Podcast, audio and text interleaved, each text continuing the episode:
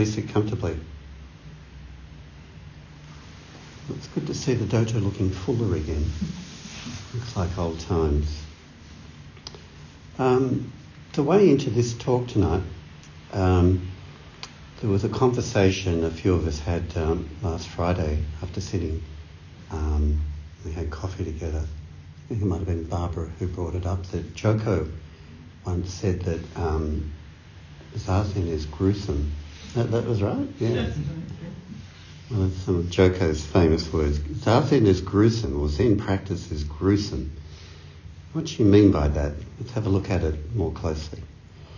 Also, as a way of segueing into this as well, um, Peter Waltz gave me a, a, book to read today, which is on called um, polyvagal theory, which is a, a, a theory of psychotherapy with a biological basis to it, which is becoming very popular. Um, I'm going to just explain that in very simple terms. It's basically saying we've got three systems, biological systems that work within us as human beings. And you think of it as a, a hierarchy. The top of the hierarchy is when we're calm and healthy and we feel connected to the world and we're connected to other people and our heart rate is rhythmical, you know, everything's going okay and our, our digestion is fine and all of that. And then when we're um, threatened by something, there's another system comes into play, which is the, the fight-flight mechanism um, that gets triggered off where we, we run away from danger or we, we fight. Now, it's not necessarily just on a physical level, it can be on a, an emotional, psychological level from everyday events that, that occur. Whenever we're experiencing much stress or anxiety or irritability, that's some, some form of that fight flight mechanism being triggered off. And then there's another level below that, which I suppose we would equate with depression, despair, um, helplessness, and so on, where it's like people um, are threatened by something in their life, socially or physically or whatever, and it's like the the fighting and the fl- and the fleeing um, is not getting anywhere. It's not resolving anything, and when that happens over time, people collapse into a kind of despair. Now we can probably all relate to all three of those at some time in our life, and uh, part of practice is to um, you're actually learning how to cultivate that um, calm, regulated state through the samadhi, the calming effect of meditation. And, and you're, examining, you're examining in the midst of that relative calm all of the, the ways the fight-flight mechanism is aroused, you know, and how it's often triggered by, by um, deluded ways of looking at the world you know, where we perceive threat when it's not really there, perhaps, or we exaggerate it and we get caught up in it in our everyday lives. And, and we can witness when we go into the despair, you know, like there's, there's nowhere to go and the, the, the sense of helplessness. But all of that is kind of, um, that can be gruesome to look at, right? It can be gruesome just to sit with all of that and be with it. But it's kind of still at a, a psychological level.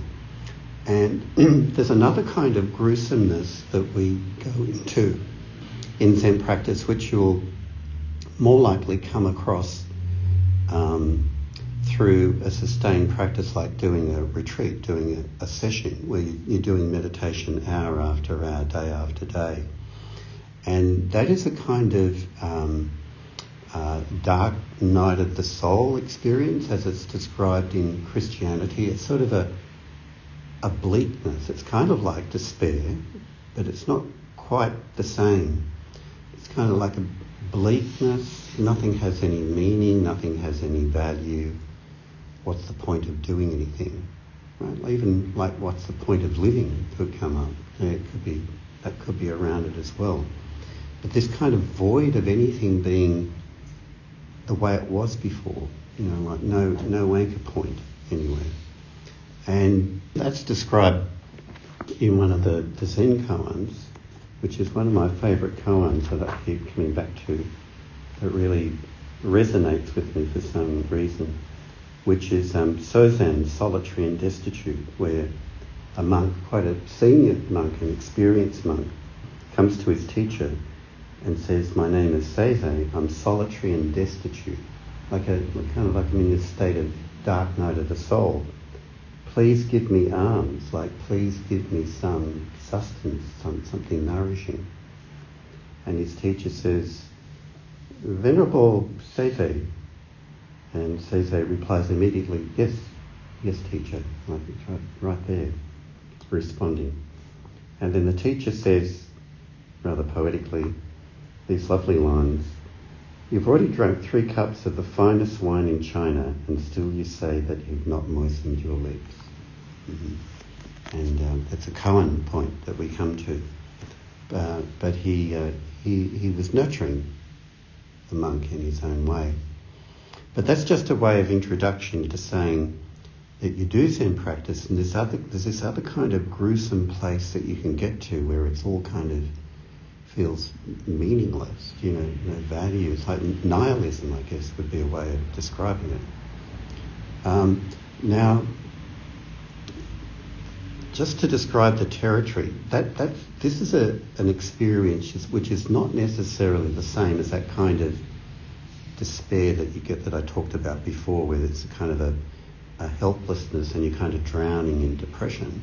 It's kind of like depression, but it's not depression because with it's kind of like you're in this calm state. You've created the calm through the samadhi practice and the calm and the you know the, the deepening of um, meditation, and yet at the same time there's this total meaninglessness to everything that you do, and it's a very important state. It's important not to to to pathologize that state. It's kind of a a, a rich state to be in, an important state to be in.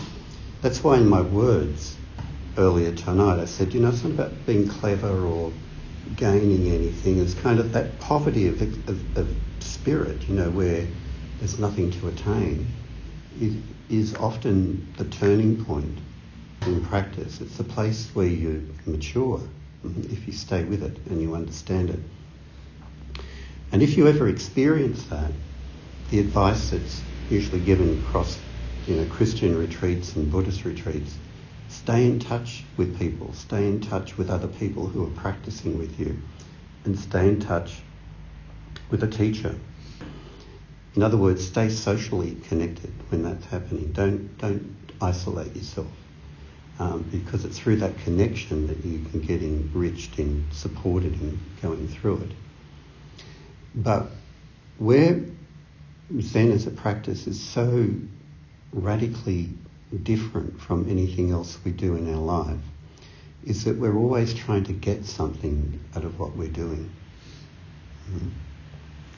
School, education, work, relationships, whatever it might be. Always trying to get something out of it. But what is at the core of Zen practice is there's nothing to get. Truly. I'm, I can't say it more clearly than that. You know, there is nothing to get, and yet in the back of their mind we go, oh yeah, but I'll, I'll get that. but really, there's nothing to get, and it's when that's the poverty, the poverty of spirit, you know, that we we reach. The more we practice, we realise that there's nowhere to go to get something. There's there's no there's no point trying to be a, a different me, a different Jeff, right? Um, it's not something, some insight that I've got to get, and then everything is going to be transformed. It kind of doesn't, it kind of doesn't work like that. What really works is is seeing much more clearly into this poverty of spirit. There is there is nothing to attain.